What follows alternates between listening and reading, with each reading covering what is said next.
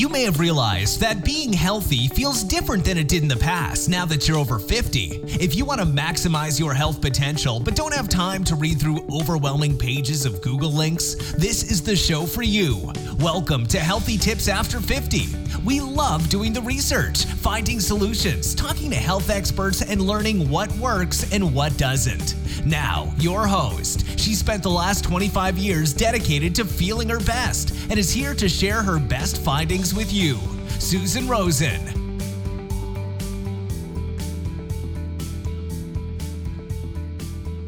Hello, everyone. This is your host, Susan Rosen, and this week's podcast is about food loss and waste and how it's happening all over the world and what we can do about it, or at least help. The Food and Agriculture Organization of the United Nations, which is called the FAO UN, is going to observe their first International Day of Awareness of Food Loss and Waste on September 29th of this year, 2020, which actually is next week as I'm recording this.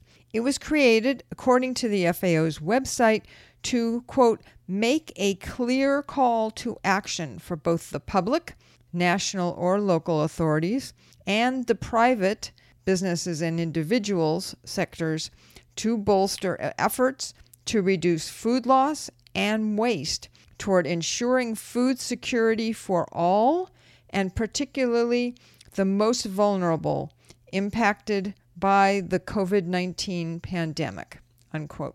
So food loss and waste has recently, especially in the past few years, generated more public interest than almost any other issue.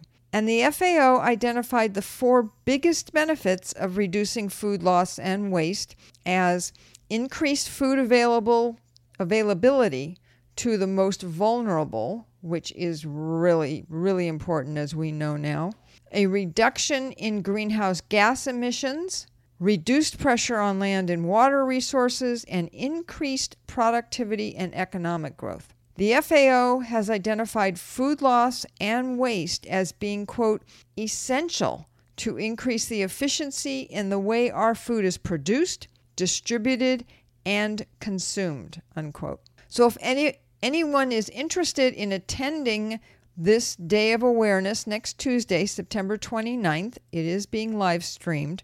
I'll put the link in the show notes so you can easily access the registration page.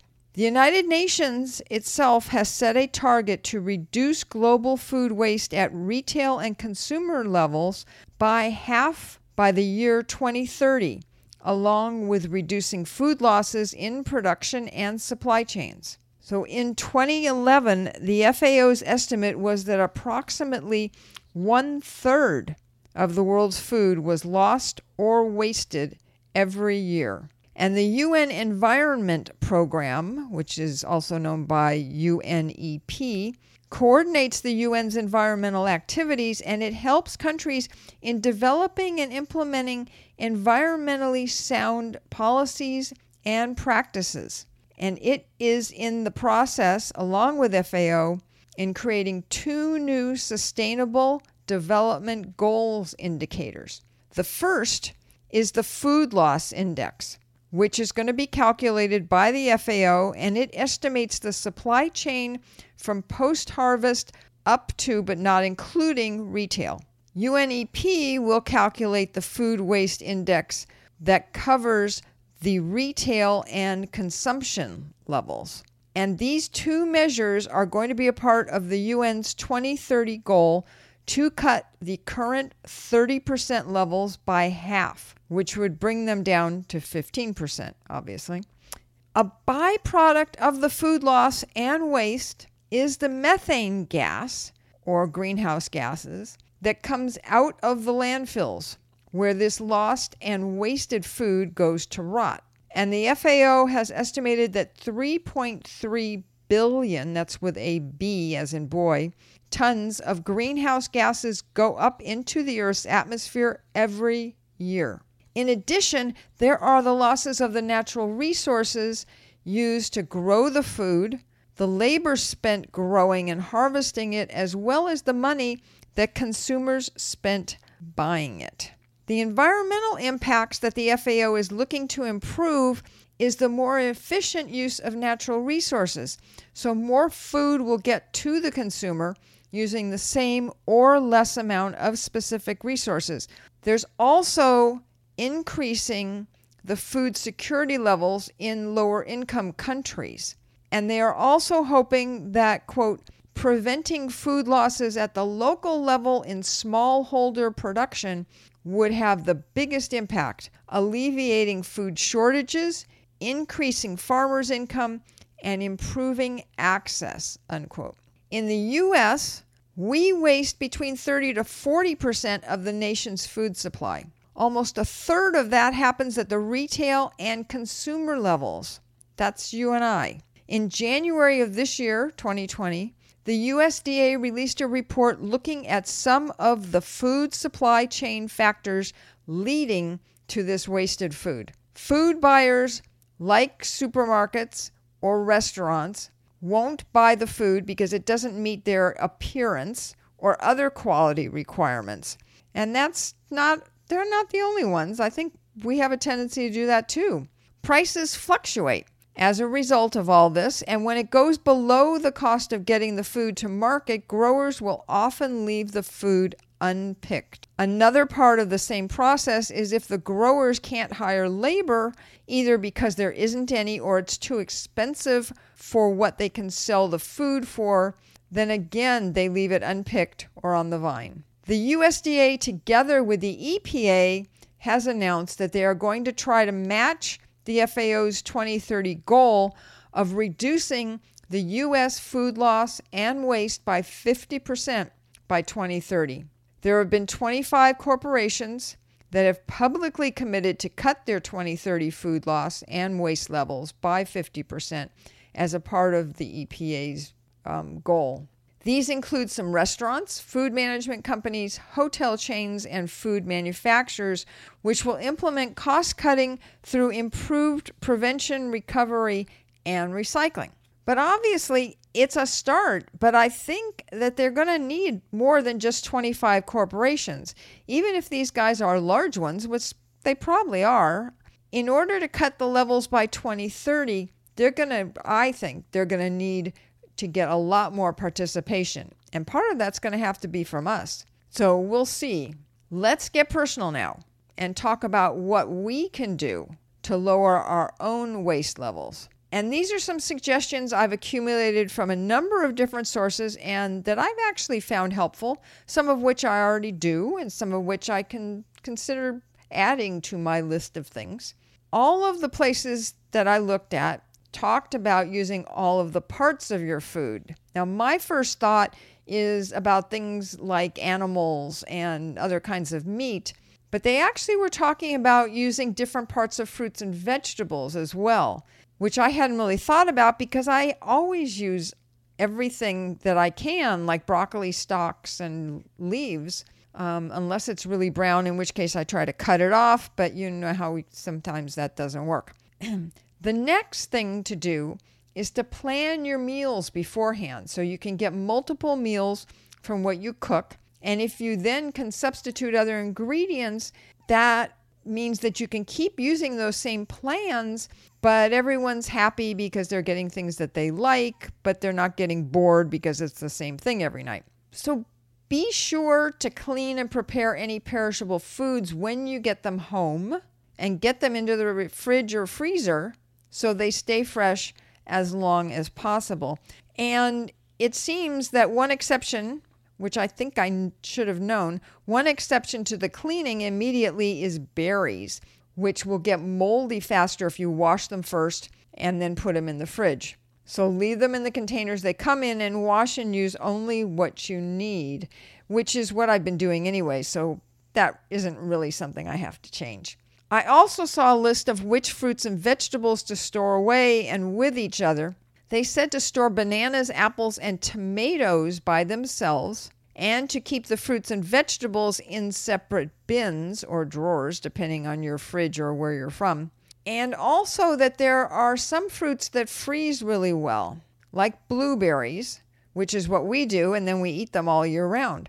And by putting them into the freezer, as soon as you buy them, then take out only what you need for a particular dish or food. They last a hell of a lot longer in your freezer. And you can just take them out and wash them and put them in cereal or use them for a pie, whatever. Another suggestion is to put your cooked food into the fridge as soon as you're done eating and keep it cold until you're ready to eat it again. And supposedly that will make it last longer. And I really like this idea, which they talk about. One of them, I don't remember where it was, said to have a must-go, quote-unquote, meal once a week where you eat cold or reheat everything that's left in the fridge and make it kind of like a potluck dinner of your own, so you're not throwing any of these foods out. Because I know even myself, sometimes I'll find something in the back or I'll forget that something's in there. So I really like that idea. The last couple of items are to be sure to understand and watch the product dates. It's related to quality, not necessarily safety. So on a lot of foods, just because it's close to or past the date, it doesn't mean that it's not safe to eat. Usually, I just use the visual or smell test to decide if it's okay. The only exception they say, which I haven't run across, is for infant formula, and it says definitely do not use that past the date. Since I never had a reason to use infant formula, and having no infants around, well, didn't need to worry about the date. Lastly is what to do with food that you absolutely can't eat. The answer to that question is to compost it. These days, at least in the U.S., most local sanitary services offer a composting barrel where you can place your food scraps and other compostable items out for pickup along with the recycling and landfill trash. And that's what we use. If you're a gardener, then you may want to create your own compost to put on your own plants. And I know for sure there's lots of composting equipment that you can buy at places, you know, like Home Depot and that kind of thing. If you live outside of a city or housing development, then you probably already know all about composting and you probably understand how important it is to agriculture, food waste, and the environment. So that is it for me for today. A lot of information, but a lot of important stuff. I don't know if the UN, FAO, and or the U.S. is going to be able to cut their waste by 50% by 2030. I sure hope so, but part of me is kind of skeptical of them making it.